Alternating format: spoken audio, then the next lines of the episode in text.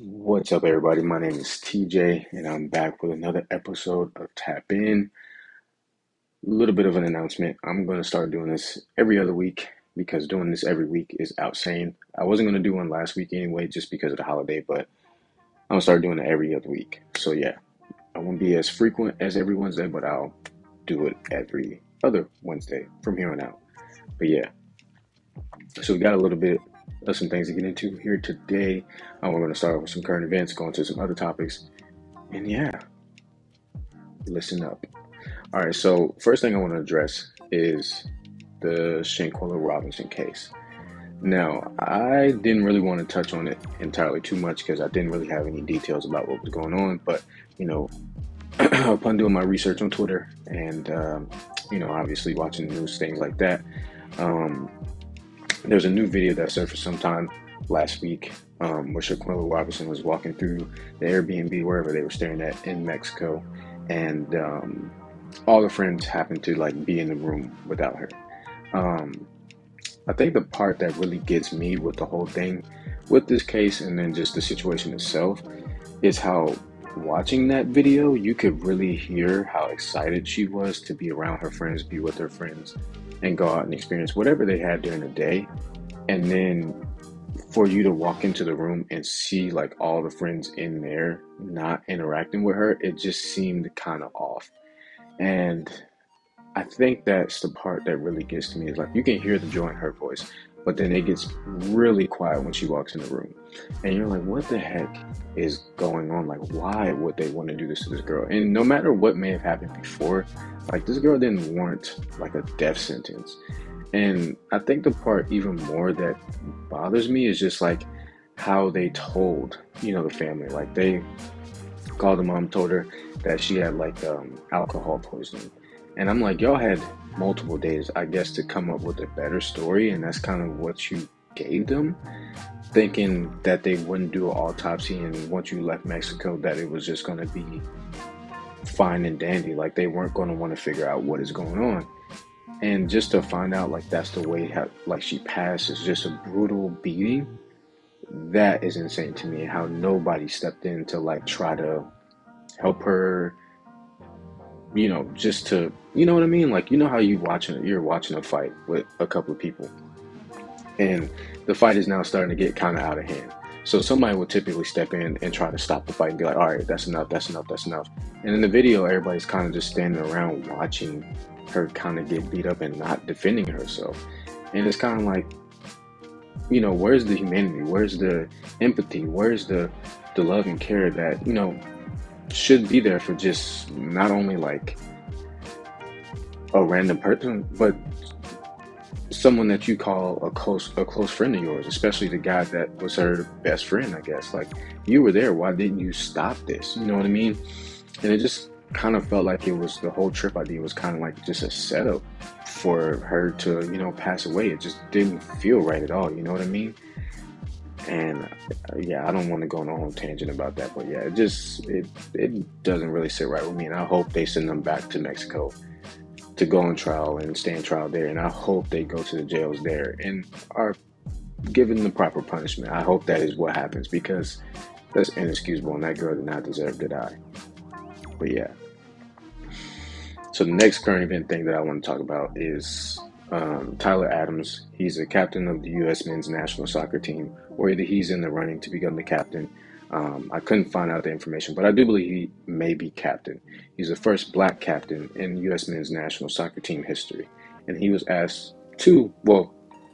talked to with the first thing about pronouncing Iran's name correctly. And the reporter kind of came off in a condescending way, to where it seemed like he was kind of like talked down on him in a sense. And he was like, hey, you know, you pronounced the country's name wrong, so on and so forth. But instead of like educating him, it came off more as like he was telling him or talking to him as if he was a child. And, you know, here in America, our education system is not that good. Like, we learn the history that they standardize across the country, stuff like that. They don't really want us to know everything, right? So in that moment, you could have kind of taught him, like, hey, it's pronounced Iran instead of Iran. Like, I think most Americans think that it is called Iran. just based off the way we were taught. Like, we didn't know. But yeah. Now, the second question that was posed is, you know, as a black man, why would you feel comfortable, you know, representing a country that discriminates against, you know, black people? And for me, I particularly didn't like that question, because it was like, it came off as like, you know, why are you wanting to represent a country that's, you know, discriminatory against, you know, people that look like you? For me, I didn't like that, because no other men's national soccer player has ever been asked that question before, which most of them, like, if not all of them, were white before this black man. You didn't ask them that question before. But the moment a black man is up on the stage, you took the moment to ask a question like that. And Tyler Adams is better than me, because he handled that with grace and elegance that I probably wouldn't have had in that moment, because I would have been like, I would have said something else. Let's just not even get into what I would have said. But yeah, my whole thing is with that thing, like that question, it just, it goes to show you how a lot of people are super out of touch with just black people in general. You go anywhere in the world, there's discrimination against black people. Like, that happens everywhere, not just the United States. And then for you to ask a person like that, who is on the biggest stage in the world as far as the sport of soccer, and you take the opportunity to dig at him about something that he can't control, he has no control over, he can't change on his own, and he's there to play the sport that he loved and grew up on, and it's so good that he's literally representing a country, you know, that he's from on the national, on the worldwide stage. I felt like that was kind of condescending. I felt like it was disrespectful, and it raises the question, like, why didn't you ask this question to other captains before? Now all of a sudden it's a problem when he's up there, but it wasn't a problem before now. Like, it just kind of came off as like, all right, well, now you, this is the time you want to choose to ask a question like this. And for me, it's frustrating as a black person, because why are we always asked the hard questions? Why are we always asked these deep questions where we have to explain why we do certain things? And why aren't these other people, you know, typically white people in these situations, why aren't they asked these questions when they're the ones doing the discrimination and stuff like that? Why aren't these being presented to them? Not like we're doing it to our own fucking selves. Like, it doesn't make sense to me. Why do you pick that stage to ask that? But yeah, I don't know. Like I said, I feel like Tyler Adams answered that question beautifully. Like I said, he answered a lot better than I would have. Me personally, that probably would upset me, but I'm glad I'm not on this stage. He is, but yeah. And I think it's, I don't know, it's super layered to like other things too. Like, for black people, sports is an opportunity where you kind of can't deny us our ability on whatever field, court it may be. You either perform or you don't. And for black people, that's a huge thing, being able to go out there and perform, to where you can't take things away from us that you normally would in actual life, you know what I mean? And to be asked a question like that on a stage like that, I felt like it was kind of jacked up. But that's just me. But yeah, let's not stay too much on that. But let's talk about something though. Black people. I am seeing too much dating podcasts, videos, whatever else. Why is this one of the only topics that we talk about? It is super annoying. It is super played out. Like, I could understand if we were having a conversation about healthy relationships, how we get there, things like that. But it seems like we are going back and forth with each other about absolutely nothing. Like, why can't we just do what makes us happy with the person that we want to be with? Why can't we just do that? Why do we constantly have to sit around and debate with each other about certain things, about how relationships are supposed to be, things like that, what women are supposed to do, what men are supposed to do? Why can't we just enjoy life? Like, at the end of the day, like, neither one of us are perfect in what we do, black men and black women. Like, we're not upholding the bar like we should be. Like, black women blame black men for everything, black men blame black women for everything. And it's frustrating because it's like, it's so much more to us than the stupid shit that we keep talking about. Like, why are we still stuck on these topics and not trying to progress past the issues that we're having? Where does the solution come in? Why do we keep having these discussions? White people aren't doing this. Asian people aren't doing this. Hispanic people aren't doing this. Why is it always us? Why are we stuck on this conversation? Why can't we have positive conversations about different things? Positive conversations about relationships? Why aren't those being pushed to the front? we just continue to try to move the bar and talk about each other all day, and it doesn't solve anything. It's super annoying.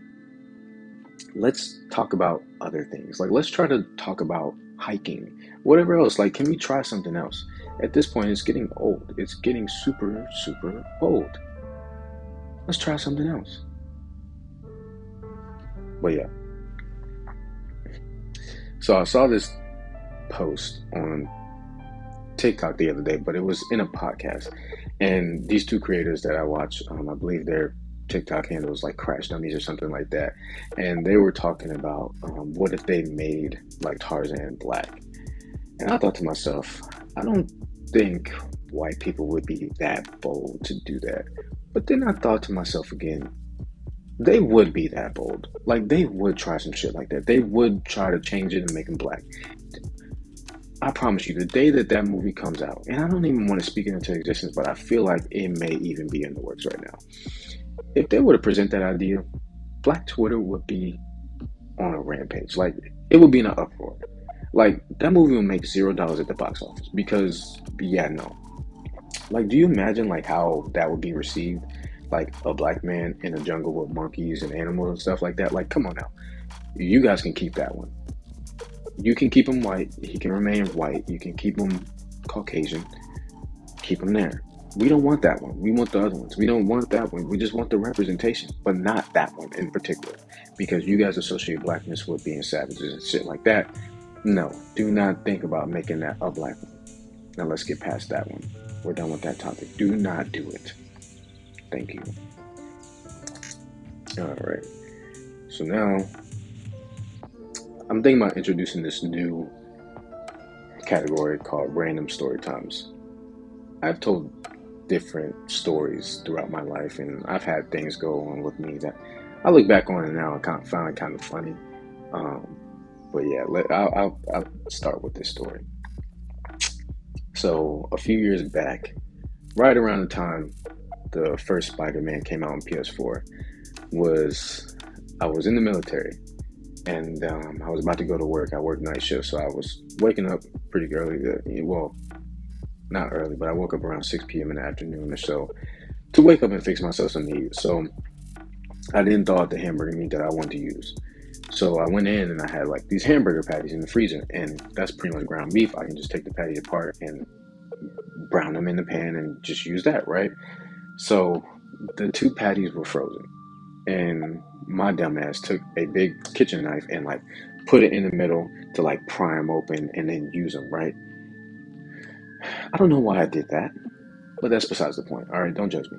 So I take them, pry them open, pull it apart. It gives, but the knife goes like directly into my hand, right? I pull it out because I felt myself stab myself, but I'm like holding my hand like this.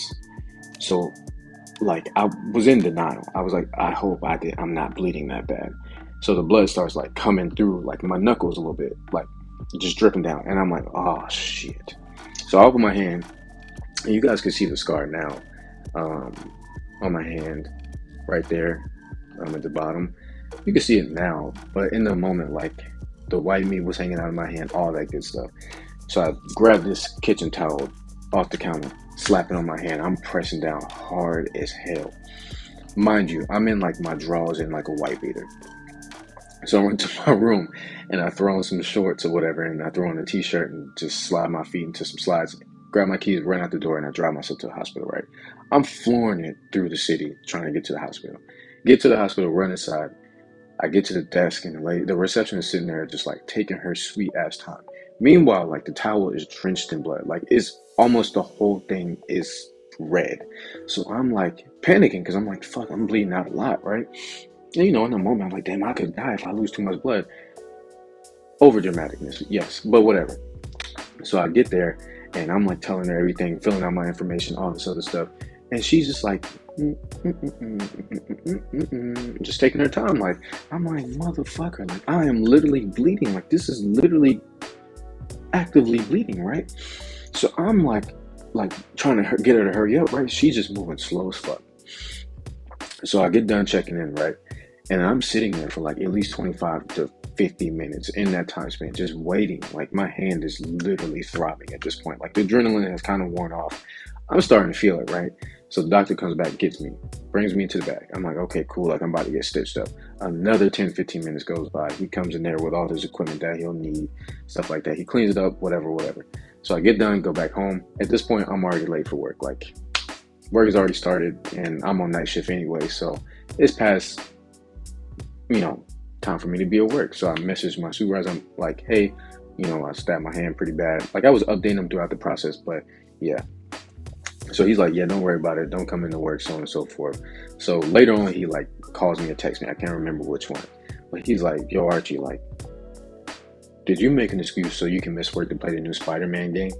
And I'm like, bitch, like, if I didn't want to be at work, I would have came up with a much better excuse than that one, right?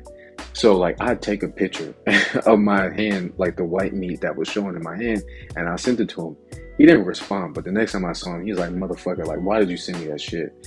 And I was laughing with him. And then he pretty much told everybody, like, I stabbed my hand on some dumb shit, like, which I really did. But like, everybody in the shop was like roasting me for like about a week or so, and then it faded off. But yeah, that was an interesting time. Like, the motherfucker really tried me and say I tried to miss work to play Spider-Man. Like, bro, if I didn't want to come to work, I would have told you some other stuff than that. Like, it ain't that deep. And then I would have came to work and you would have not seen my hand bandaged up. Like, I literally couldn't work for like a week.